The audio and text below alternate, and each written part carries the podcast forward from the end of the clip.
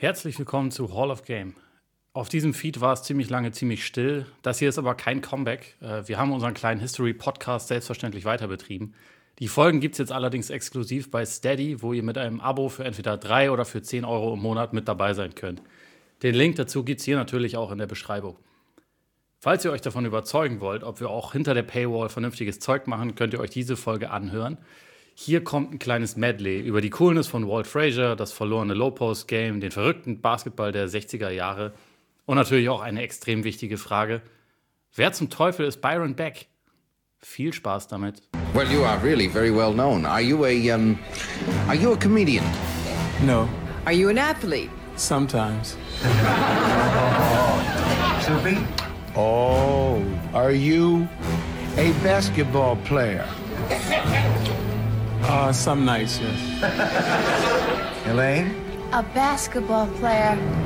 Would it be terrible if I took a guess? Well, if you're wrong, you have to take off your mask, because then you're out. Well, you see, Larry, my husband always tells me I never guess them, and maybe I could guess them. Should I try? Well, if you want to, sure. I only know one. Maybe you shouldn't guess right away, Elaine. Oh, Walt Frazier, that's Herzlich willkommen zu Hall of Game. Mein Name ist Ole Freaks, mit mir hier sind Len Werle und André Vogt und wir sprechen mal wie- wieder über die größten Basketballspieler der Geschichte. Heute Walt Frazier. Clyde spielte 13 Jahre in der NBA, 10 davon für die Knicks, 3 für Cleveland. Clyde wurde bester oder zweitbester Spieler von zwei Champions und eines Finals-Teams, siebenmal All-Star, sechsmal All-NBA, viermal First Team, siebenmal All-Defensive First Team, All-Star Game MVP 1975. Sein, über seinen Sechs-Jahres-Peak hat er 22 Punkte, sieben Rebounds und sieben Assists aufgelegt. Steals wurden nicht erhoben, zumindest nicht den Großteil der Zeit. In den Playoffs hatte er 20 Punkte, sechs Rebounds und sieben Assists über 93 Spiele aufgelegt. Er war Hall of Famer, Teil der Top 50 Liste und natürlich auch Teil der Top 75. Style und Substanz gehören im Basketball nicht zwingend immer zusammen. Es ist ein alter Konflikt. Selbst der beste Basketballfilm dreht sich im Wesentlichen um diese Frage. Lieber gut aussehen und verlieren oder lieber scheiße aussehen, aber eben gewinnen? Weder noch war die Antwort, die Walt Frazier Zeit seiner Karriere darauf gab. Wer Geschichten über die Knicks-Legende abseits des Courts hört, könnte meinen, das sei ein Typ, der sich komplett in Ruhm und Rampenlicht verlor. Er fuhr mit dem Rolls-Royce durch Manhattan, aß abends nie zu Hause und galt neben Broadway Joe Namath als der Chef des New Yorker Nachtlebens in den wilden 70ern. Sein Kleidungsstil machte ihn zur Ikone, als das eigentlich noch kein Thema in der Sportwelt war. Nicht Will Chamberlain, nicht Jerry West oder Elgin Baylor, Frazier war der erste Basketballer mit einem Signature-Schuh. Und das war kein Zufall. Es wäre jedoch nicht dazu gekommen, wäre er nicht eine ganz andere Person gewesen, sobald er den Court betrat. Klar, cool war Clyde auch als Spieler, nie außer Kontrolle, stets im eigenen Tempo unterwegs, nie im Zwist mit den Schiedsrichtern, aber eben nicht flashy. Frazier war ein geborener Anführer, ein Gewinner. Diese Qualität brachte ihn als Nummer 5 Pick in die NBA und ging ihm trotz aller Off-Court-Aktivitäten nie verloren. Frazier selbst ist davon überzeugt, dass sein familiärer Hintergrund ihn dazu brachte. Als ältestes von neun Geschwistern musste er früh Verantwortung übernehmen und einen Sinn dafür entwickeln, was richtig oder falsch war. Dieser Sinn zeichnete ihn auch als Spieler aus. Frazier ließ sich nie aus der Ruhe bringen, las das Spiel, seine Mitspieler und seine Gegenspieler nahezu perfekt. Und er beherrschte Psychospielchen. Er wusste, wie er als Verteidiger in den Kopf seiner Gegenspieler kam. Oder wie er durch einen perfekt getimten Midrange-Jumper das Leben aus seiner gesamten Halle saugen konnte. Er war nie ein Volume-Scorer, ganze 45 Punktespiele hatte er in seiner Laufbahn. Aber die 25 Punkte, die er erzielte, die zählten oft doppelt.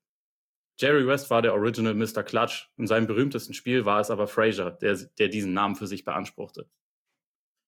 Finals MVP wurde 1970 zwar Willis Reed aufgrund eines der legendärsten Momente der Sportgeschichte, obwohl Frazier 36 Punkte, 19 Assists und 7 Rebounds in Spiel 7 auflegte. Sonderlich stark dürfte ihn diese fehlende Auszeichnung aber nicht gestört haben. Zumindest nicht lange.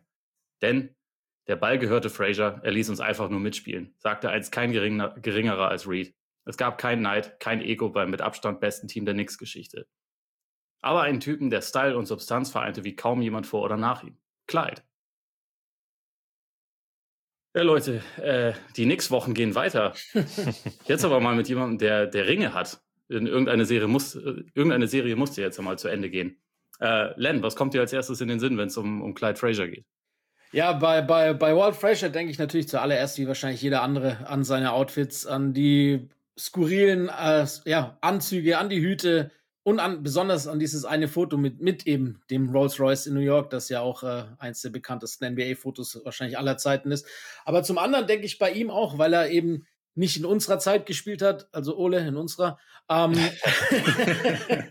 aber äh, ja heute noch sehr präsent ist und äh, ich, ich bin nie großer Knicks-Fan gewesen, aber ich höre unglaublich gerne Knicks-Feeds, einfach eben, weil das Duo Mike Green und Walt Frazier für mich das großartigste Kommentatoren-Duo ist, das die Basketballgeschichte je gesehen hat. Ja, ich kann mich noch erinnern, als damals ein bisschen ähm, Cage zusammen gezockt haben im Sommer in der Offseason. äh, hab mir viel von meinem Style auch abgeguckt äh, bei Clyde. Ähm, nee. Äh, das Erste, was man denkt, hat Len natürlich vollkommen recht, ist, ist eigentlich der Style. Ähm, ich, einfach auch so seine Rhymes als Kommentator äh, sind natürlich einfach auch, auch legendär. Und das, das zeigt auch so ein bisschen das, also ich glaube, keiner von uns hat seine Jump Shots ne, nach Back-in-Dribble Dribble am Mann so im Kopf, einfach weil natürlich diese Highlights gibt es alle auf YouTube, keine Frage, aber das sind natürlich keine Highlights, die diesem Gedächtnis bleiben. Und seine Persona, die er danach ja aufgebaut hat, die sich aber auch gerecht anschließt. Also ich glaube, der hat bestimmt im Studio 54 die gleichen Sprüche gemacht, wie, jetzt am, am Mikro. Äh, die, die, passt einfach, glaube ich, auch in, in jede Zeit, weil er einfach so ein herausstechender Typ ist. Also wann immer ich im, im Garten sein darf und da mal Spiel gucke, und es ist kein national übertragenes Spiel, ist er dann da und kommentiert das. Und wenn man da mal so runterguckt und man sitzt ja im MSG als Journalist echt unterm Dach, man weiß immer, wo Clyde Frazier ist. Weil einfach die Klamotten das stimmt, das so rausstechen. Und man sieht auch, wie er sich so bewegt. Er bewegt sich auch einfach wie so ein, das ist einfach ein rundum cooler Typ. Ich glaube, ein anderes Wort passt da einfach auch gar nicht. Von daher, das ist wirklich einer, der, wie es Ole in seinem Essay gerade vorgelesen hat, wo, wo, wo der Style irgendwie die Substanz ist, witzigerweise im Endeffekt. Ja, es ist halt auch immer noch der beliebteste Nick, ne? Also es gibt ja, ja gibt da ganz viele Geschichten auch drüber, die er auch dann natürlich gerne erzählt von Kindern, die ihn natürlich auch nur als Announcer kennen, die aber trotzdem sein, sein Autogramm haben wollen, weil sie einfach sehen, das ist der Typ, der immer leuchtet mit seinen Outfits. Das ist der Typ, der irgendwie diese, diese ganzen geilen Reime hat. Also er hat das ja äh, dann nach der Karriere auch erzählt, als er dann Richtung Broadcasting ging, dass er irgendwie immer die New York Times und die Kreuzworträtsel und die Theaterkritiken und so studiert hat, um einfach seinen Wortschatz zu, zu vergrößern, weil er sich einfach abheben wollte von allen anderen. Und das ist ja schon also wirklich äh, legendäre Sachen bei rumgekommen, die man halt auch, die auch einfach so in den, in den Sprachgebrauch rübergegangen sind. So Style and Profiling, Swish, Swish and Addition. Ich weiß gar nicht, hat er Shake and Bake eigentlich auch erfunden? Oder weil das, das das hat es ja auch jetzt weit aus diesem Basketball-Kosmos herausgeschafft. Man, mhm. man stol stol ähm, stolpert da ja irgendwie immer wieder drüber. Ich weiß gar nicht, ob es von ihm ist. Würde aber passen. Wird sehr gut passen. Er hat ja es ist so, so viele Worte da eingeführt. Auch dieses Flamboyant sagt heute jeder Zweite. Oder Serendipitous. Das ist einfach so dieses klassische äh, Clyde Fraser-Lingo. Ja, ein, ein Fun Fact voraus. Tenacious D, die Band von Jack Black, ist die haben sich so genannt wegen, äh, wegen, wegen Walt Frazier, was schon auch irgendwie geil ist. Ich, ich finde so, was, gerade was mit dem Wortschatz und so angeht und, und, wie er halt spricht, man kann da schon Parallelen, Parallelen zu Stephen A. Smith ziehen, der auch jemand ist, der sicherlich auf dem Wörterbuch schläft und das eben auch versucht einzubringen in diese Sportdiskussion, aber auf der anderen Seite haben sie irgendwie auch gar nichts gemeint, denn äh, bei Clyde Frazier, man denkt immer, wenn ich das höre, denke ich immer so, man denkt so ein bisschen wohlwollend, ja, das ist wie so ne, der bisschen der Onkel, der so ein bisschen anders ist in der Familie, weißt du, der dann halt irgendwelche Sachen erzählt bei irgendwelchen Familienfesten und man denkt, er ist ein cooler Typ. Äh, vielleicht als Kumpel möchte ich nicht haben, aber er ist ein cooler Typ so. Und ich weiß eigentlich auch nicht, warum der so ist. Auf der anderen Seite sagt er auch echt immer, immer gute Sachen so. Also es, ich weiß gar nicht, wie ich es beschreiben soll. Also ich, ich finde ihn einfach toll. Also ich weiß nicht, ob ich mit dem den ganzen Abend unterhalten könnte, wenn er immer so redet. So. Das wäre, glaube ich, einfach mega anstrengend irgendwann. Aber für zwei, drei Stunden Basketball zu gucken, ja, ist es einfach, also es gibt wenig andere lokale Announcer, denen, denen ich lieber zuhöre, ehrlich gesagt. Ja, definitiv. Ich finde, bei ihm ist auch irgendwie charakteristisch, dass man immer das Gefühl hat, er hat so ein leicht suffisantes Grinsen im Gesicht, während er spricht. Das, das klingt immer so ein bisschen, als wäre es ironisch, aber vieles ist, glaube ich, nicht ironisch. Also das, das ist schon irgendwie geil. Also Mike Breen, der ja also sein jetzt seit Jahrhunderten auch schon sein, sein Partner ist, hat ja auch gesagt, als sie angefangen haben, dass er halt ein paar Mal einfach nicht weiter kommentieren konnte und sein Mikro ausmachen muss, weil er einfach lachen musste über das, was, was Fraser so von sich gegeben hat. Und das, äh, das kommt schon durch. Also ich schaue denen auch nach wie vor unheimlich gerne zu und habe über die Jahre echt viel mehr Knicks-Spiele gesehen, als es jetzt irgendwie durch die sportliche Situation dann irgendwie nötig gewesen wäre, einfach wegen den beiden. Das äh, schon Pluspunkt. Ja, und das spricht ja auch echt für ihn. Ich meine, wenn man gerade über Color Commentator spricht, ich meine, jeder zweite Verein hat irgendeinen ehemaligen Spieler auch äh, am Pult sitzen. Ähm, dass er da einfach so was Eigenes draus gemacht hat, das macht's halt eben auch so besonders. Ich meine, oft ist es ja 0815 oder einfach, ja, nach, nach, nach Vordruck einfach abgeheftet und äh, man gibt seinen Input als Fachmann. Aber, aber wie er es macht, ist halt einfach was ganz Neues, was, was, ja, auch irgendwie was, was Kleidartiges halt einfach. Ich habe immer so das Gefühl, dass er, ich meine, er hat ja selber gesagt, Clyde war ja quasi die Kunstfigur, die er eigentlich off the court er gelebt hat. Meistens, er hat mal gesagt in dem Interview, Clyde war ein alter Ego von ihm, das zwischen 12 und 4 Uhr nachts existiert hat. ähm, aber, aber irgendwie habe ich das Gefühl, während er auf dem Court eindeutig auch äh, viel Walt hatte, ist er für mich eher Clyde, wenn er am Kommentatorenpult sitzt. So dieser, dieser stylische Typ, der anders äh, ist als alle anderen und das alles auch anders macht. Also es ist irgendwie, wenn sein alter Ego wieder aufkommt, sobald er das Mikrofon oder das Headset ansetzt. Ähm, irgendwie habe ich da manchmal so das Gefühl. Und das liebe ich halt auch. Also es macht echt Spaß, den beiden immer schon zuzuhören. Und ich habe auch viel mehr Nix-Spiele gesehen, als ich hätte sollen. Ich frage mich ehrlich, wenn der zu Hause ist, wenn keiner zuguckt, sitzt er da in so einem, keine Ahnung, so, ein, so, einem knallroten Pyjama mit, mit, mit gelben chinesischen Schriftzeichen drauf. Oder sitzt er einfach so, weißt du, so Wife-Beater, irgendwie nee. eine schäbige Jogginghose und sagt, nee, Mann, jetzt bin ich Walt. Also ich denke auch, ich glaube, der hat zu Hause einfach Ersteres. auch diese, diese knallharten Style. Ich glaube auch, dass er, da, dass er da auf jeden Fall gut angezogen ist. Ja. Weil er immer sagt, so, er ist zu Hause auf jeden Fall dann sehr, sehr privat und auch sehr ruhig und überhaupt nicht so dieser, dieser, dieser glamouröse Dude irgendwie. Aber ich glaube nicht, dass er dabei nicht stylisch aussieht. Ja. Also das, das ist, glaube ich, einfach in seiner, also alles in seiner Persönlichkeit ist halt einfach irgendwie stylisch und cool. Ich sehe ihn auch das eher im Kimono als im Tracksuit daheim rumlaufen. Der Style ist die Leistung.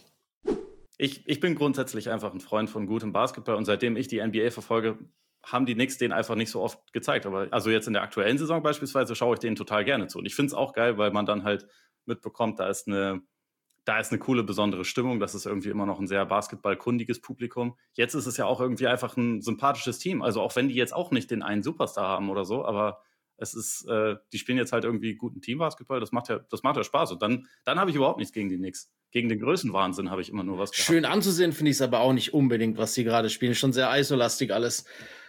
Ja, wenn, wenn du, wenn Josh Hart und Isaiah Hartenstein zusammen drauf sind, dann, dann, dann ist das magisch. Okay, das gebe ich dir. Sag ich dir. Ähm, kommen, kommen wir nochmal äh, zurück. Also ein, ein weiteres übergreifendes Thema, was mir zu Ihnen immer in den Sinn kommt, das, das hat Ray auch eben ja schon einmal kurz genannt, ist halt so diese goldene Center-Ära eigentlich, Ende der 80er, 90er Jahre. Also Shaq kam ein bisschen später dazu, aber ähm, David Robinson, Patrick Ewing und Hakim waren ja fast zeitgleich unterwegs, also was auch dazu geführt hat, dass Ewing, der einer der besten Verteidiger seiner Ära war, nur drei All-Defensive-Teams erreicht hat. Das, das finde ich schon irgendwie krass. Ähm, wir müssen ihn da jetzt nicht schon wieder einordnen, aber ähm, Dre, sehnst du dich manchmal zurück in eine Zeit, in der klassisches Low-Post-Game über Bigs quasi der Style war? Weil ich habe so auch mal überlegt, weil im Moment sind ja auch Center teilweise wieder die dominanten Spieler der Liga, aber ja ganz anders. Also eigentlich, weil sie sich halt viele Perimeter-Skills angeeignet haben.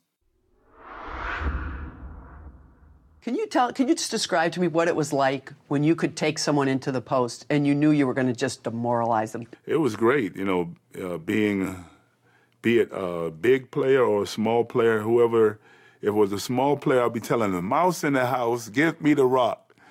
Um, if it's a big player, I'd either post him up or face him up, and you know, either fake shoot my shot, fake drive around him, or shoot my my face up shot. I think that's that's that, that was a great feeling uh, to me when I when I had it rolling. Um, you know, and you know, sometimes I, I, I, I watch guys warm up and they have they do a million moves, a million moves, and I'm, I'm like, and I tell them, I said, you know what? To me, what worked for me is I had my go-to move. Then when they try to take that away, I had a counter. So I, I, you know, you don't need to have a work on a, a, million moves. Just have something that you do and do uh, great, and do it. And then when they try to take that away, you develop a counter to that move, and you could, uh, you know, have a long career. You were a great low post player, right? But that 15 foot jumper was your money shot. Definitely, you know, I, that was my go-to shot. You know, my turnaround in the block or face up. You know, shoot the shot, face up, drive. Um, you know, those are my my go-to move, and I, I enjoy doing them. Ja, also ich denke, ich sehe mich schon zurück, dass wir dieses Postplay einfach sehen. Es muss ja nicht äh, dann diese Offensiven sein, die stellenweise, so auch mal ganz ehrlich, einfach wahnsinnig schwer anzuschauen sind. Auch nicht nur mit heutigen Dreier verwöhnten Augen, sondern eben auch schon damals, muss man ja sagen, ne? dieses, wir geben den Ball tief und dann wir spielen eins gegen eins mit dem Big Man oder wenn gedoppelt wird, passen wir den Ball raus und, und, und dann schießen wir auch mal einen Dreier oder wir gehen zum Korb da war ja auch nicht alles Gold, muss man ehrlich sagen. Das war auch zäh und ging viel daneben, auch weil natürlich die Skills noch nicht so ausgeprägt waren. Man hatte immer noch einen Power Forward oft dabei, der auch mit dem Ball wenig anfangen konnte, außer vielleicht aufpumpen und einfetten. Ne? Also es war schon, das war schon schwierig. Aber ich habe mich auch wieder ertappt, als ich mir natürlich die Highlights angeguckt habe von, von Ewing. Einfach so eine geile Fußarbeit im Low Post. Ne? Zu wissen, wie man einen Move vorbereitet, den Fadeaway zu nehmen äh, oder halt den Fadeaway anzutäuschen, dann doch zum Korb zu gehen. Ich habe mich erinnert, an meiner Highschool-Zeit, damals hatten wir so Schuhe von Converse bekommen und ähm, da gab es dazu einen Tape von Converse, äh, legendär und ich hasse mich, dass ich das nicht mehr habe, mit Post-Moves erklärt von Kevin McHale, der natürlich ein, ein Converse-Athlet war. Und das war einfach dann so, glaube ich, eine Dreiviertelstunde, Post-Move-Klinik mit Kevin McKay. Und damals habe ich ja noch in der Highschool als 1,93 Center gespielt und dachte, Alter, wie geil ist das denn? Das ist alles immer so nachgemacht. Super geil. So, und deswegen habe ich unglaublich Liebe dafür für so Moves und Counter-Moves. Und das sehen wir heute ja nicht mehr. Also selbst bei jemandem, ich würde ehrlich gesagt sagen, also wenn ich jetzt zum Beispiel, wenn man Ewing neben Embiid stellt, sowas ja, glaube ich, dann schon wie passig ist. Und wenn wir jetzt mal subtrahieren, was da an ähm, ne, an, an Perimeter Skills da, da ist, obwohl der Ewing einfach auch einen guten Wurf hatte und ich überzeugt bin, wenn er heute wäre, dabei wäre, bei dem müssen wir nicht groß diskutieren, dass der auch Dreier werfen würde. Ja, es gibt ja auch ein, zwei Highlights, ne, wo er auch wichtige Dreier trifft. Ähm, aber wenn ich vergleiche, wie er im Low Post arbeitet und wie Embiid arbeitet, der auch schnelle Spins hat und so, ne, dann muss ich schon sagen, bei Ewing ist eine Menge mehr, sind mehrere Layer dabei. So, ne, da kommt wenig mit Power war natürlich damals auch, du konntest ja Power haben, keine Frage, aber da stand eben in der Regel auch einer, der ähnlich fett war. So, den konntest du ja aus dem Weg räumen, wie das beim Beat oft der Fall ist, ähm, weil es dann doch mal ne, Leute, die anders size sind. Ähm, und da musst du eben auch ne, die Spins haben, du musstest ne, auch mal Face-Up gehen und so. Und da finde ich das überragend. Und es ist wirklich, wirklich, wirklich, wirklich bitter, dass wir heute das im Spiel nicht mehr so haben. Auch weil Pete Newell, eine legendäre ähm, Coach, der immer sich darauf versteift hat, ich bringe es einfach allen Big Men bei, wie man geil im Low-Post spielt, vor Jahren verstorben ist. Und das Einzige, was es jetzt hier gibt, ist, dass Hakim Olajuwon einmal einlädt in seine Halle da auf seinem Grundstück, dass er mit ihm ein paar Post-Moves übt. Wo er aber, glaube ich, wie ich das in Videos immer sehe, einfach nur die Moves zeigt und sagt, mach das jetzt einfach mal nach so. Das ist natürlich nicht ganz so einfach, wenn man nicht Hakim Olajuwon ist. Aber Ewing einfach wahnsinnig gut ausgebildet. Äh, und da habe ich echt Liebe für. Und es ist schade, dass wir das nicht mehr haben in der NBA heute. Aber dieses reine, hey, gib mal einen Ball tief und dann gucken, was der Gegner macht. Naja, das brauche ich jetzt nicht unbedingt heutzutage. Ja, ich bin da voll und ganz deiner Meinung. Ich vermisse das tatsächlich auch, auch wenn ich jetzt äh, eher modernen Basketball gewohnt bin als du wahrscheinlich, aber ich vermisse das tatsächlich auch. Äh, ich fand diese, diese Center-Ära auch super interessant. Äh, auch wenn jetzt Jürgen nicht mein absoluter Favorit ist, ist es trotzdem einer der besten äh, der Ära. Ich muss nur ganz kurz noch äh, einwerfen, dass ich hier äh, Moses Malone noch ganz gerne erwähnt hätte, wenn es um die größten Center der 80er, 90er ja, geht. 80er auf jeden Fall. Nee, stimmt es, es ging da dann langsam ein bisschen zu Ende, deswegen ja, habe ich ihn jetzt nicht mit reingepackt, ja. aber und, du hast und, also er gehört natürlich mit, mit Und rein. dieses äh, Defensive äh, Team liegt dann auch noch in Teilen wahrscheinlich an äh, Mount Mutambo, der da auch die ein oder andere Position ihm geklaut hat, aber natürlich sonst nicht in diese in diese Riege gehört. Aber diese aber wie du schon gesagt hast, ich fand das auch richtig geil, was äh, Ewing für Postmoves hatte. Mir war das gar nicht mehr so bewusst, dass es wirklich so facettenreich war. Ich hatte immer gewusst, ja, er hatte schon die ein oder anderen Moves, ähm, aber dachte immer, dass er da nicht annähernd an, an äh, Hakim rankommt. Äh, ja, ganz rankommen tut er meiner Meinung nach auch nicht, aber wie du schon gesagt hast, es ist ein bisschen ein anderes Layer, wie er es gemacht hat. Und ich finde, er hat halt einen brutal geilen, soften Touch gehabt, ähm, was anderen Centern in dieser Ära vielleicht manchmal ein bisschen äh, ja, abhanden geblieben war. Äh, das, das hatte er und äh, ich glaube, ja, das, das haben auch heute wenig Bigs die, die so einen Touch haben wie er. Und er hat auch selber gesagt zu dieser Dreier-Sache, in einem Interview vor, von vor zwei Jahren hat er mal gesagt, wenn er heute in der NBA, gut, das sagen die alle, die Alten, aber wenn er heute in der NBA wäre, wäre er quasi der Michael Jordan oder so dominant wie Michael Jordan in seiner Ära war, weil er eben halt nicht nur über diese Defense und die Post-Moves verfügt, sondern eben auch werfen konnte. Und heutzutage, er würde es lieben, die Dreier zu werfen, hat er selber gesagt. Das war O-Ton dass er die Dreier geworfen hätte, dass er der Michael Jordan der jetzigen Ära wäre, glaube ich, nicht mal ein ganz kleines bisschen, aber das macht ja nichts. Also, also zu diesem Postgame, es ist ja auch einfach, glaube ich, ein bisschen eine Funktion vom Spacing. Ne? Also jetzt hast du dann als, als Big, also selbst wenn du einen anderen guten, großen Verteidiger hast, hast du in der Regel ja nicht noch zwei oder drei weitere Personen, die mitten in der Zone rumstehen und dir im Zweifel auch nochmal dann eine mitgeben, wie das, wenn du gegen die Knicks gespielt hast, war das ja so. Wenn, wenn Ewing dich verteidigt hat, dann war Oakley daneben und war immer bereit, dir einen Ellbogen mitzugeben.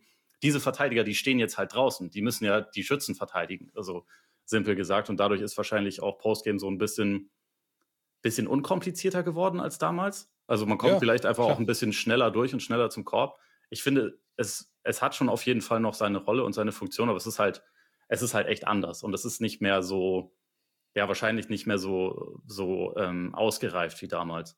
Ich meine, guck dir mal Carl Anthony Towns an, der wird immer wieder, äh, ja, der hat so geile Post-Moves und so. Das, Inside Story, ich war mal bei NBA2K, da war der gerade da mit D'Angelo Russell, die beiden Buddies, und haben halt ihre Moves da einscannen lassen. Und da hat er seine Post-Moves gezeigt, dachte ich mir, Junge, damit, also, also rein jetzt mit den Skills da im Post und Fadeaway zu nehmen, wie er das gemacht hat, Alter, da schockst du aber in der Regionalliga keinen mit, so, ne? mit, dass sie sagen, Gott, oh Gott, da stehen wir alle klatschen Beifall, wie geil du Fußarbeit hast. Das ist einfach nicht so geil wie früher. Und das sage ich jetzt nicht als alter Mann, sondern das sage ich als einer, der, der das wirklich liebt und, und da einfach auch Bock drauf hat und das auch selber, wie gesagt, früher versucht hat zu trainieren und alles mich. Das ist eine, eine ganz andere Wissenschaft damals gewesen als heute. Und, und ich weiß ehrlich gesagt nicht, vielleicht ist es uncool, ne, das so zu machen. Ähm, vielleicht gibt es ja nicht mehr die Coaches. Du musst ja eine gewisse also gewisse Ahnung davon haben, wie das funktioniert. Und das kannst du schon auch nur, wenn du selber irgendwie da unten mal ein bisschen unterwegs warst, um das beizubringen. Aber es gibt einfach viel zu wenig Leute heutzutage, die da die Skills haben. Und das ja. ist, das ist einfach bitter. Ich meine, blick mal, wie viele Leute sich quasi so, jetzt, so den Pseudo-Nowitzki-Ding da irgendwie aufgepackt haben und das so halbwegs können. Aber so die geilen Moves, die sind einfach nicht mehr da. Und das ist echt schade, weil der Platz ist da. Und die Frage kriege ich auch immer auf dem Fragen-Podcast. Ja, was wäre eigentlich, wenn Shaq heute in der Liga wäre? Ne, oder sonst wer? Alter, alle von den Jungs damals, die, es wirklich drauf hatten, und wir haben ja schon Moses Malone, ich würde noch Brad Doherty mit reinwerfen, ne? Alter, die würden heute zerstören. Also ich kann schon verstehen, wo Ewing da herkommt im Sinne von, Alter, gucken wir an, wer das Center spielt, Typ ist 2 Meter 1 groß. Den, den würde ich gar nicht sehen, wenn ich, wenn ich zum Korb gehe. Da hat er natürlich vollkommen recht. Nur da gehört ein bisschen mehr dazu, Jordan zu sein, als ne, irgendwie in der Tat zu überpowern. Und die konnten ja auch alle passen, weil da eben, da konntest damals konntest du ja nur Manneken spielen oder doppeln. Das dazwischen gab es ja gar nicht. Also die würden alle alles zerstören heutzutage. Und ähm, von daher ist es echt bitter, dass das dieses, das ist so eine verlorene Kunst. Einer, einer wird es zurückbringen, wenn ich das nur kurz einwerfen darf, und zwar Alperen Schengen. Ich wollte äh, ihn auch Ich liebe diesen Typen so und der bringt Post-Moves back. Und, äh, ich finde aber, grundsätzlich, dass die Euros da ein bisschen ja. unfair bewertet Jokic sind. ja auch, auf jeden Fall. Ja, ja Sabonis Jokic eigentlich auch. Super. Sabonis ist ein überragender Post-Scorer. Also vielleicht wäre er es nicht, wenn da Ewing stehen würde, aber also aktuell, er nutzt das ja voll aus. Und die Fußarbeit von ihm finde ich auch wirklich. Ja. Äh, das ist ja auch so ein Punkt. Überlegt euch mal, was wir damals Ne, mit den ganzen Jungs, die da gespielt haben, da hatte man ja, gefühlt jede Woche irgendwie ein geiles Matchup von, von zwei echt überragenden Big Men oder dann in den Playoffs sowieso. Und heute Alter, da müssen wir uns bei Wasser halten mit über, vor ein paar Jahren hier Andre Drummond gegen Joel Embiid. Das sind dann so die geilen Matchups im Lowpost. allein, allein das zeigt ja, wie, wie, wie da die Qualität verloren gegangen ist, leider Gottes. Ja, aber sie kommt wieder. Sie kommt wieder. Ich würde auch sagen, es gibt mittlerweile wieder deutlich mehr Top-Center als Plätze im All-NBA-Team. Also in, in, in, kommt in ja auch noch. Teams. So, das war vor ein paar Jahren einfach nicht der Fall. aber das, das Ding ist ja, die spielen ja alle draußen. Weißt du, was ich meine? Also, ja, ne, sie, sie können halt alle draußen spielen, aber wie gesagt, es gibt schon auch, genau bei Jokic, man hat schon noch viele Highlights im Post bei ihm zum Beispiel. Ja, klar, aber zum Beispiel Embiid für mich ist das beste Beispiel, ohne dass wir jetzt sollte kein Center-Rant werden, aber ist es ja eigentlich quasi bis jetzt schon von uns drei. Ja, nee, also, ist, ist ja auch unisono eigentlich, sehr, sehr ja. einstimmig heute alles. Aber bei Embiid kann mir doch keiner erzählen, dass das eine geile Idee ist, dass der im Spiel von seinem, was ich, 35 Minuten, die er zockt, dass er da gefühlt 34 Minuten an der Dreierlinie rumsteht. Ich meine, er kann von da treffen, gar keine Frage. Der, der kann noch mal zum Korb gehen von da. Ich verstehe das alles. Aber wann immer der Typ im Top Post spielt, passieren gute Sachen. Und ja. dass du auch dann durch einen Pass in den Post äh, die Offense draußen wieder in Gang kriegst, das wissen wir auch, weil Draymond Green das seit Jahren. Und der hat keine Moves in, in Golden State macht. Also. Well, you know, the league, the league has definitely changed. Um, you know, in the, our eras, big were in the blocks, uh, dunking, face up, hook shots in this era, most bigs are at the three point line or or they're picking and rolling and catching lobs. So it's, it's definitely uh, have changed. Uh, there's no no one like you and I playing uh, playing in this era. Everybody's like you know Jokic or you know Embiid. Embiid does a little bit of both. Um, you know that's the way the, the game is played right now. Everyone is at the three point line, and maybe when if we were uh, coming out in this era, we probably would be at the three point line as well. But like you said, we learned from you know Bill Russell, uh, Key, uh, sorry, not uh, Bill Russell, uh, you know uh, Moses Malone, Kareem, all those guys. Kareem with the sky hook, uh, Moses with his post up, face up. Um, we learned from those guys and you know, these guys they they learn from you know the the European bigs. They learn from Dirk Nowinski uh, with the Dirk face up, uh, step back off the of, of the, the, the wrong foot. Um, they learn from those guys, so it's it's definitely different. Ja, ich glaube, da lassen wir einiges liegen heutzutage, bei, gerade bei diesen Top-Talenten. Ja. Muss da noch mal eine Lanze für, für die aktuelle Zeit und auch für Joel Embiid brechen, weil ich finde, wenn er ein Pick and Roll oben mit Harden läuft und dann mit zwei Schritten Anlauf so zu seinem ähm, Jumper an der, an der Freiwurflinie ungefähr hochsteckt, der ist automatisch, der fällt immer rein. Da passiert nichts Besseres, wenn er zum Korb geht. Aber da meine ich, meine ich gar nicht. Ich meine, wenn er draußen rumsteht, den Ball an Dreilinie kriegt, dann steht er, dann guckt, dann hält, passt den Ball weiter. Ja, das ist das, verschenkt. Weißt, da, da, geht, Spiel Pick and Roll, by all means, ganz den Abend, von mir aus, ne? Aber dann steh nicht draußen rum. Mach eine Aktion, die Richtung Korb geht, so, oder Richtung Zone geht. Das ist ja das Wichtige, so, ne? Aber vielleicht ist es auch mal leicht hergesagt, wenn, bei aller, äh, bei aller Freundschaftlichkeit hier, wir sind ja sehr, sehr einstimmig heute, was eigentlich schade ist. ähm, lass mal, lass mal kurz zu Ewing zurückkommen und dann fange ich auch gleich an. Also ich würde nicht behaupten, dass Patrick Ewing ein guter Passer war. Würde ich auch nämlich so äh, sehen. Hat mich deswegen gerade auch ein kleines bisschen. bisschen gut, also, also, also, nicht gut im Sinne von, er ist natürlich nicht Jokic. Auch kein durchschnittlicher Passer. Er war auch, aber er hat schon verstanden, dass ich er fand, den Ball. Er war ein, ein sehr unterdurchschnittlicher Passer. Aber der hat schon verstanden, dass er den Ball rausgeben musste. Ja, aber er ne? kam also halt meine, nicht an. Er, hat, er wollte, aber es hat nicht immer funktioniert, sag mal so. Ja, gut, das stimmt, aber er hat zumindest hat den Ball gepasst. Mir klar, mit seinem, was hat Der Geist war willig. Assists. Ja, das ist ja. Das aber das macht noch keinen guten Pass aus. Und er, er, hätte auch mehr Assists gehabt, wenn er jemals fähige Schützen um sich herum gehabt das hätte. Stimmt, und nicht Leute, stimmt. die streaky Fair, waren, wie Punkt. noch irgendwas. Aber das sind auch die 60er, ich meine, das ist ja auch so ein Ding, weißt du, wenn du sieben Spiele in, in der Zeit halt gehst, weißt du, das ist dann wahrscheinlich eine Zigarette oder ein Bier, das dann einer von deinen Spielern mehr, mehr getrunken hat vom Spiel oder geraucht hat oder eine Halbzeit oder eine weniger und dann gewinnst du oder verlierst du. Also das, das ist ja auch so, so random. Von daher umso bitterer, dass die eben andauernd verlieren. Aber ja. Das stimmt. Ja, wenn wir auf die 62er Serie nochmal zurückkommen, da möchte ich dann auch nochmal äh, diese 61, 62er Saison bisschen highlighten, diese absurde Saison von Elgin Baylor.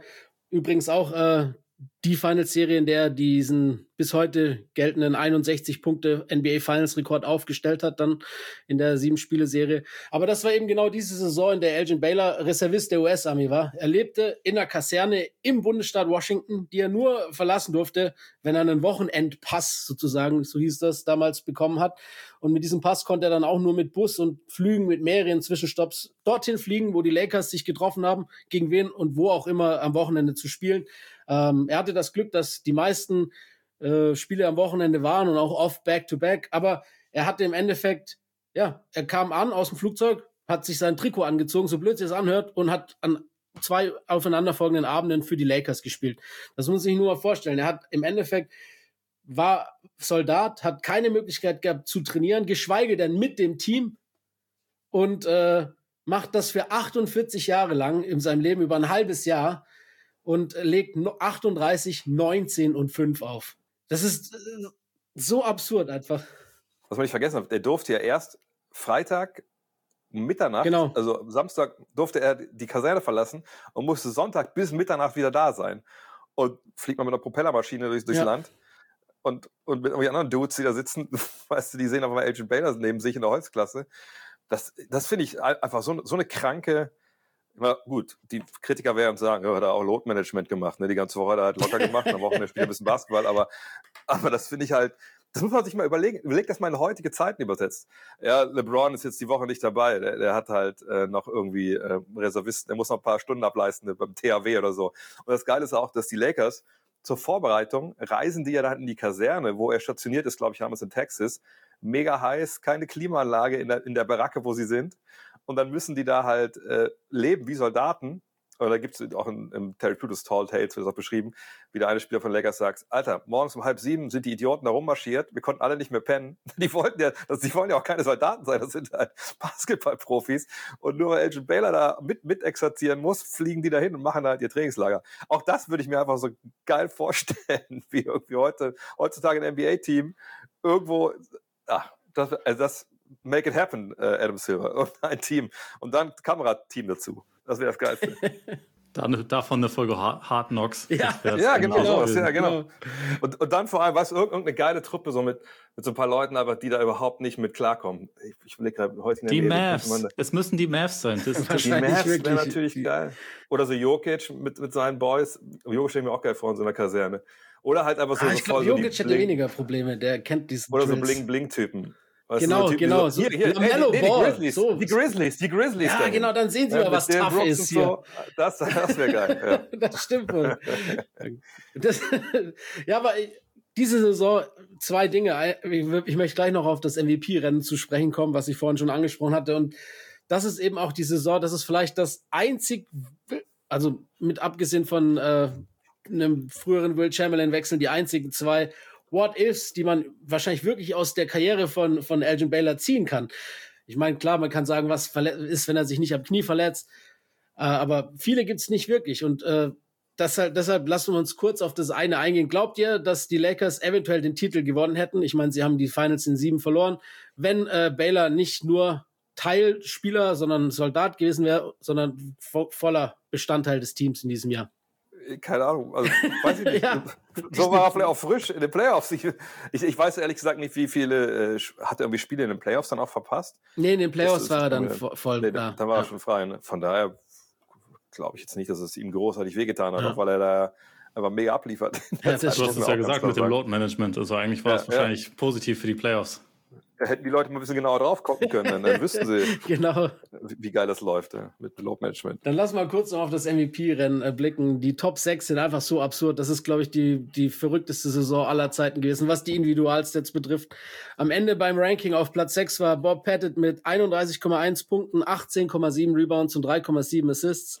Auf 5 war Jerry West mit 30,8 Punkten, 7,9 Rebounds, 5,4 Assists. Auf vier dann eben Baylor mit seinen 48 Spielen, 38,3 Punkte, 18,6 Rebounds, 4,6 Assists. Auf drei Big O, das erste, die erste Saison mit Triple-Double Average, Oscar Robertson 30,8 Punkte, 12,5 Rebounds, 11,4 Assists. Dann auf zwei Will Chamberlain mit 50,4 Punkten, mit 25,7 Rebounds, mit 2,4 Assists und eben 48,5 Minuten äh, Game Time Average pro Spiel. Und auf eins der MVP Bill Russell mit 18,9 Punkten, Curry High bei ihm, 23,6 Rebounds und 4,5 Assists.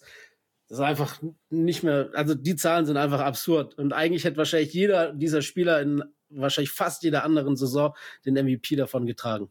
Ich, ich will es hier nicht äh, mich als Marvel äh, Junkie outen. Aber ich würde gerne, dass, ich weiß nicht, wer da momentan für zuständig ist, für so alternative Zeitsträhle, aber ob es jetzt Kang ist oder, oder ne, hier die, die, egal, aber irgendwer möchte, ich möchte gerne, dass Skip, ich möchte sehen, wie Skip Bayless in den 60ern eine Fernsehsendung hat und das MVP-Rennen kommentiert. Das möchte ich gerne. Ich möchte aber, dass er argumentiert eben dann gegen Russell, keine Ahnung, weil er, weil er zu viel reboundet oder zu wenig scored, keine Ahnung. Ich möchte einfach sehen, wie Skip Bayless in den 60ern spricht, wie in den 60ern sprechen und, und dieses MVP-Rennen äh, kommentiert.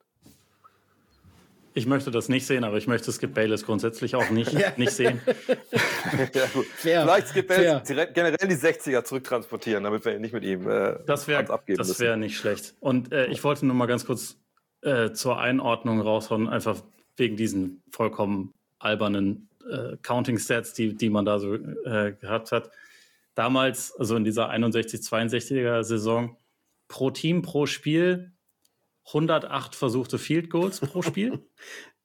äh, in, der, in der heutigen Saison, wo ja durchaus auch ziemlich kranke Zahlen teilweise aufgelegt werden und wo alle meine Punkte sind nichts mehr wert, 88 mhm. Field, versuchte Field Goals pro Team pro Spiel. Also nur die, die, diese Differenz ist schon immer noch riesig. Das, das finde ich irgendwie immer wieder krass, weil diese, diese Saison hat man ja irgendwie seit, seit Jahren so ein bisschen auf dem Schirm als das eine Jahr, in dem alle komplett wahnsinnig waren und in dem, in dem die Zahlen völlig, völlig aus, der, aus dem Verhältnis geraten sind.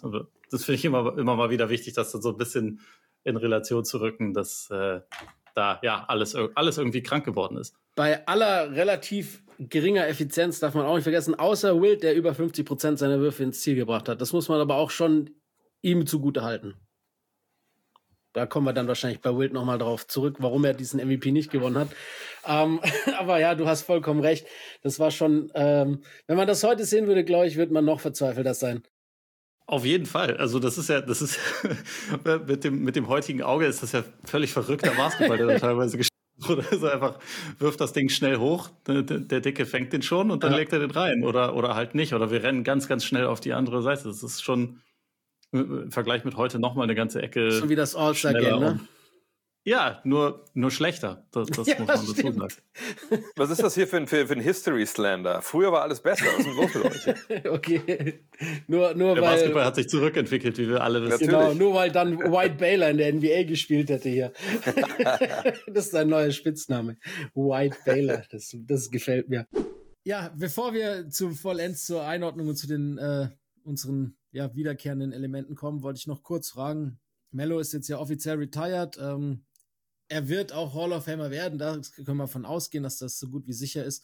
Ähm, sollten die Denver Nuggets oder die New York Knicks sein Trikot retiren, wenn ja, ein Team oder würdet ihr sagen, nö, will ich nicht, wenn ich jetzt was zu sagen hätte in der Franchise? Boah, ich muss doch mal nachschlagen, wer nicht retired ist. Moment mal kurz. ich, ich würde Teams. spontan sagen, Denver an sich schon. Mhm. Ähm, also da, da gäbe es sportlich, finde ich, schon ganz gute Gründe, einfach weil das eine Franchise war, die zu dem Zeitpunkt ja jetzt wirklich nicht äh, irgendwen, irgendwen wirklich groß gejuckt hat. Und dann kam er dahin und hatte halt irgendwie sofort ein bisschen Erfolg etabliert. Und man kann immer, man kann immer ein bisschen darüber streiten, wie viel er dazu beigetragen hat. Das ist, also, ob er jetzt da der, der Superstar war, aber er hatte da auf jeden Fall eine gute sportliche Zeit. Sie sind in die Conference Finals gekommen und so. Und deswegen würde ich da sagen, sportlich eigentlich schon. Die Art und Weise, wie er den Wechsel erzwungen hat, könnte man einerseits sagen, das ist negativ, aber wenn man bedenkt, wie gut das für die Nuggets war, wenn sie so viel zurückbekommen haben, dann bin ich wieder voll einverstanden. Also von daher würde ich mhm. sagen, Denver ja, New York sehe ich eigentlich nicht. Weil eine, eine gewonnene Playoff-Serie ist wirklich nicht so viel. Der jetzige Erfolg bei den äh, Denver Nuggets ist ja dann immer noch auf Mello zurückzuführen. Von daher, ja, hast du recht. Also ich, ich finde es immer spannend, wenn man halt immer guckt, wen haben die eigentlich retired bisher? Weil das lässt sich dann auch immer ganz gut schauen, okay, was ist denn so ein bisschen so die Politik von der jeweiligen Franchise. Und wenn wir mal gucken, also bei den Nuggets sind es halt Alex English, klar, ne, bester Scorer der 80er, Fat Lever, der mhm. auch eine mhm. Zeit da war, aber eigentlich heutzutage nicht mehr bei vielen, glaube ich, so ein Household Name ist. David Thompson, gut, den kennen wir noch, den Skywalker.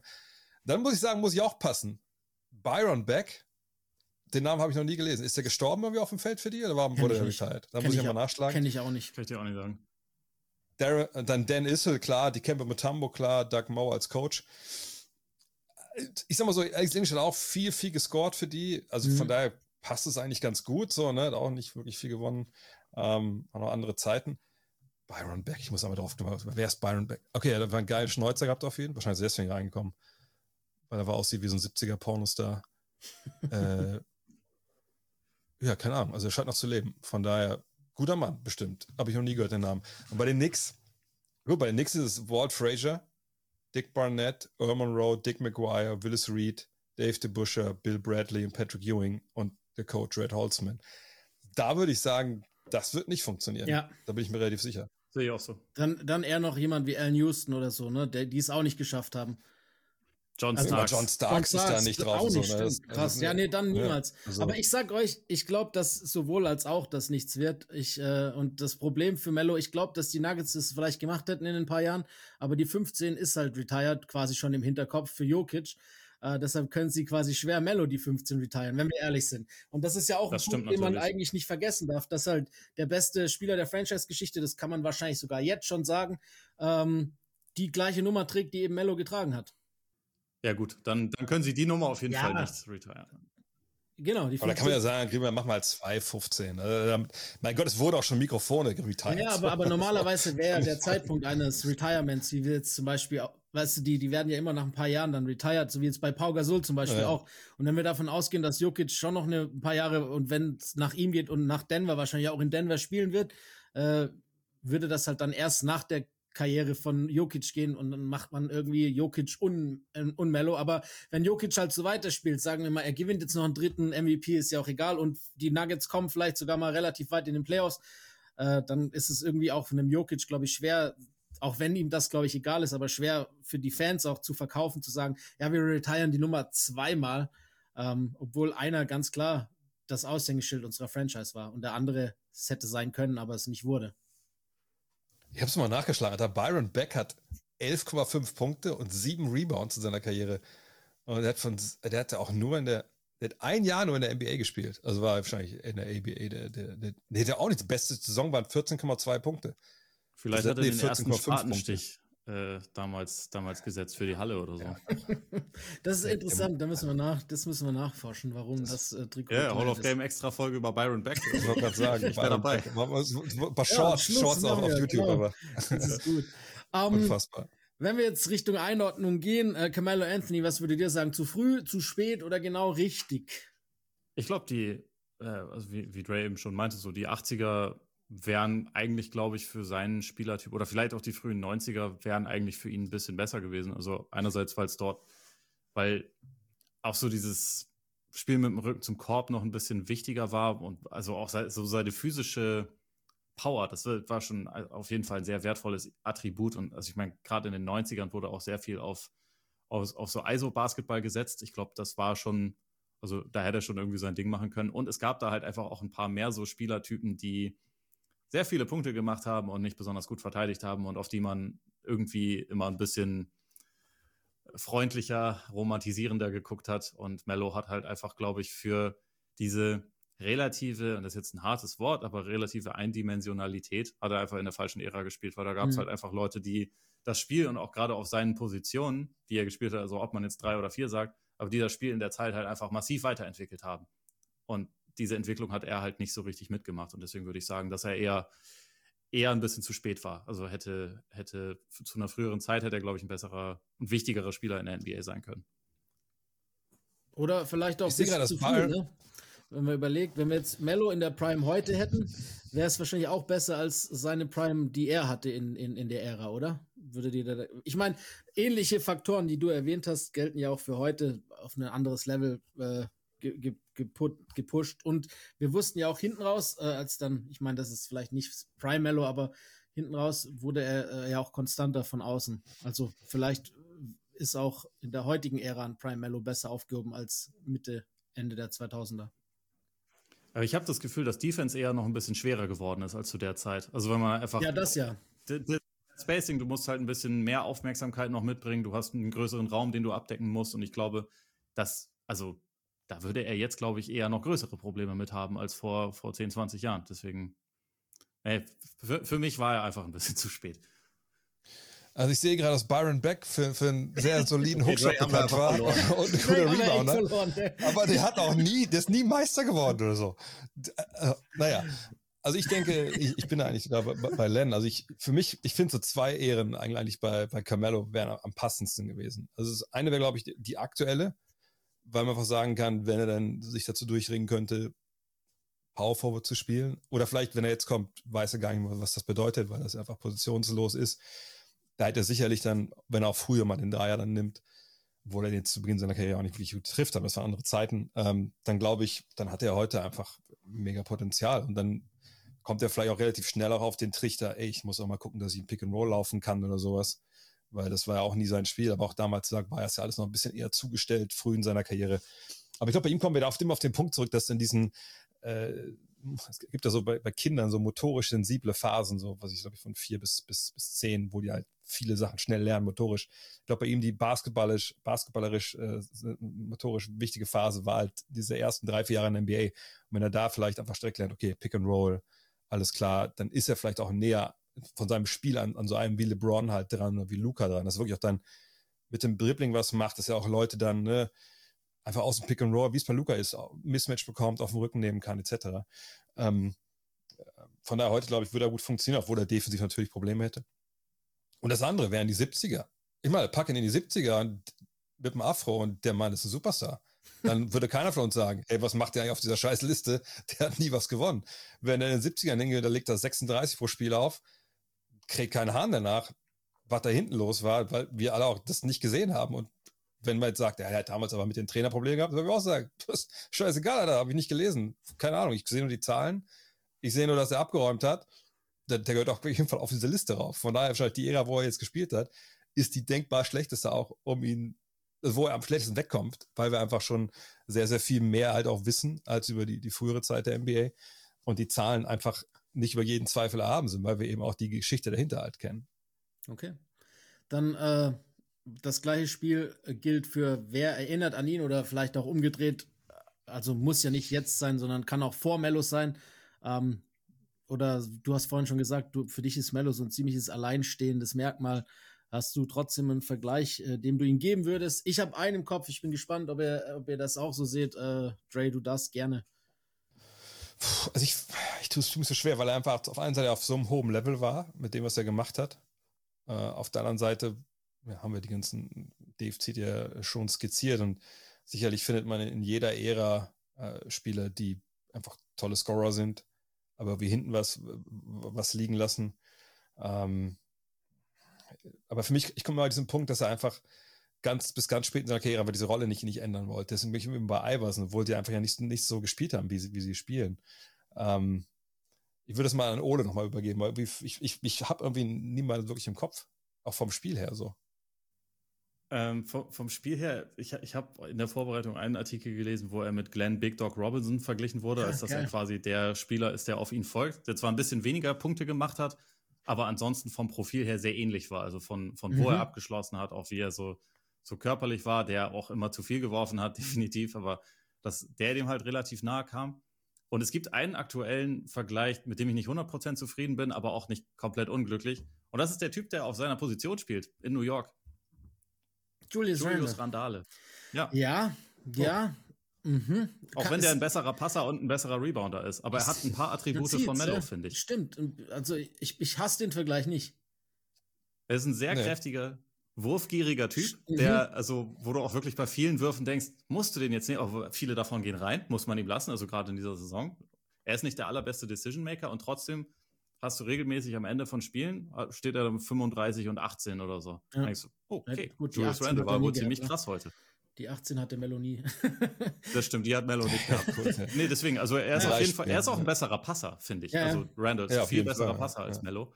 Aber so, oh, also Ole sagt, finde ich in der Spielanlage ist besser schon als Carmelo Anthony. So, jetzt. Oh, ich würde es zur Debatte stellen. ist für mich keine, keine so klare okay, okay. Nummer, ehrlich gesagt. Krass. Wenn die Karriere vorbei ist, müssen wir darüber unterhalten. Also ich habe ich hab ja. einen Vergleich ähm, überlegt und da habe ich viel auf den jungen Mello geguckt. Nehmen wir einfach mal das Rookie-Jahr, das wir gehabt haben. Und wir haben auch nicht mehr Sample Sizes von dem, den ich meine, Paulo Bencaro. Ähm, ja. Ich ja, finde, ja, dass ja, sie, so wie ja. Bencaro sein erstes Jahr spielt, hat, erinnert mich echt an die ersten Jahre von Mello, ähm, ohne ihm da jetzt nahe treten zu wollen. Ich meine, es ist ja nicht so schlimm, mit Mello verglichen zu werden oder dem jungen Mello. Der ist ähnlich NBA-ready, äh, auch vom Körper her und also mich vergleicht, also ich habe da schon so ein paar Mellow-Flashbacks, wenn ich Ben Caro spielen sehe. Absolut, war auch echt, äh, ja. also so über die ersten Saisonwochen, wenn ich ihn habe spielen sehe, dachte ich ein paar Mal, das, das, äh, das, das geht schon ein bisschen in die Richtung. Also auch gerade so diese, diese Bulligkeit, der kommt in die Liga als und wirkt, als wäre er halt irgendwie komplett, also wäre schon, schon 30 und wäre halt ja. sein ganzes Leben im Gym gewesen. Das ist schon. Ja, und die letzten Wochen muss man sagen, auch die Wurfauswahl vielleicht erinnert an den jungen Melo. Das ist viel. Also, er hat sich Aber wieder gefangen, Name, er hat sich wieder gefangen. Ja. Aber ein Name, den ich vielleicht noch reinwerfen würde, obwohl er jetzt auch schon zu alt ist vielleicht äh, und sicherlich auch sich verändert hat, was auch Playmaking angeht. Aber DeMar Rosen finde ich zeitlang. Also gerade so in Toronto, als es so dann sehr, sehr äh, isolastig war, hat halt viele ähnliche Abschnitte genommen. Allerdings war er halt nie so kräftig, dass man denkt, er überpowert da jeden. Aber das wäre vielleicht noch jemand, den ich da reinwerfen würde. Ja, ja. Demar hat auf jeden Fall in seinem Spiel dazugelernt. Das hat Mello halt dann nicht so. Ne? Er, ist, er hat sich schon, was, was Demar heutzutage für ein Passer ist, auch und, und auch seine. Das meine ich ja gerade, genau. Das hat, ja. das hat er auch erst später äh, zu den Raptors zeigen. Also die Wurfauswahl war ähnlich shaky, das gebe ich dir. Und äh, auch, auch er, er hat, glaube ich, anfangs auch immer gedacht, dass er eine größere Nummer ist, als das vielleicht sein sollte und hat aber dann, dann zugelernt. Also Demar ist, glaube ich, äh, besser gealtert als Carmelo. Und hat nicht, hat nicht Denver die äh, Version von Carmelo Anthony 2.0 im Kader gerade? Meinst du Porter Jr. oder was? Natürlich. Natürlich Michael Porter Jr. Liebt es zu werfen. Er überdribbelt ja. nicht, das stimmt natürlich. Liebt es zu werfen, verteidigt nicht wirklich. Immer leicht unzufrieden, habe ich den er Eindruck. Kämpft mit den Coaches, mit, ja. ja. ja. so oft wie er werfen da vorne. Aber natürlich mit Verletzungen, er trifft seinen Dreier sehr gut. Ne? Da gibt es auch Sachen, die gar nicht zusammenpassen. Uh, und sie auch um einiges effizienter stellenweise offensiv, aber, aber so gewisse Mellow-Vibes habe ich da schon. Für mich ist Michael Porter der große Clay ohne die Defense. Also auch wenn die Defense in dieser Saison Clay. erstmals auf einem ansatzweise akzeptablen Niveau ist, aber offensiv, wenn der, wenn der, wenn die einfach 18 Catch-and-Shoot-Plays für ihn laufen würden pro Spiel, das, das würde seinen Wert maximieren. Mehr muss er eigentlich nicht machen. Und der Wurf ist halt einfach mega geil. Aber das stimmt. Äh, es, es, fehlen halt auch ein paar Komponenten. Und war ja quasi auch schon zwei Jahre verletzt, von daher. Ja. Dann äh, würde ich sagen, schauen wir noch, bevor wir dann einordnen, noch auf ein paar Random oder Fun Facts, wie Ole das immer ganz gerne nennt. Äh, einer ist, dass er vor wichtigen Spielen, vor vielen, aber vor den wichtigsten vor allem, äh, immer sehr lange und laut Frank Sinatra, Miles Davis oder Jazzmusik gehört hat, die anscheinend dann auch manchmal den Teamkollegen auf die Eier ging. In, gut, musst du selber wissen. Eine, das ist besser als Jimmy Butler. Oh. Nickelback, ja, da hast du recht. um, Bei dem ist es Nickelback oder halt Country-Musik. Das habe ich auch schon öfter mal gelesen, dass, dass Jimmy Butler seine Teamkollegen damit gerne penetriert. Äh, Mello, als sie von Brooklyn nach, nach ähm, Baltimore gezogen sind, hat er kurzzeitig seinen Namen geändert. Ähm, dadurch sein Vater ist Puerto Ricaner und daher kommt der Carmelo-Name. Ähm, aber den ganzen Sommer, bevor die Schule losging, haben die Kinder in der Nachbarschaft seinen Namen schon so gebutschert und haben ihn entweder Caramello genannt oder Camello, äh, wie das Kamel. Und äh, das hat dazu geführt, dass er keinen Bock hatte. Er hat sowieso erst später die Identität äh, seines Vaters verstehen können, die, die puerto-ricanischen Wurzeln und hat sich einfach Tyrone genannt und hat äh, sich Tyrone Johnson genannt, weil Johnson war ein Name, den er auf irgendeinem Textbook gesehen hat. Und als es darum ging, sich vorzustellen, war er Tyrone Johnson und er hat gesagt, Ain't no one fucking with Tyrone Johnson. Das war so in der Hood einfach ein Name, der besser gepasst hat zu einem als Carmelo Anthony. Also war er für eine Zeit lang in der dritten oder vierten Klasse Tyrone Johnson. Aber ich sag mal so, hätte er zur reinen Energie Köln hätte er gehen können, ja, hätte einfach Carmelo, Carmelo Johnson. Verstehst du, was ich meine? Ach so, oh Gottes okay. Willen jetzt. Okay, vergiss, oh vergiss es. Hey, ich, ich, dafür bin ich da. Ich habe lange keinen, keinen miesen Joke gemacht. Was so ins um, Bett?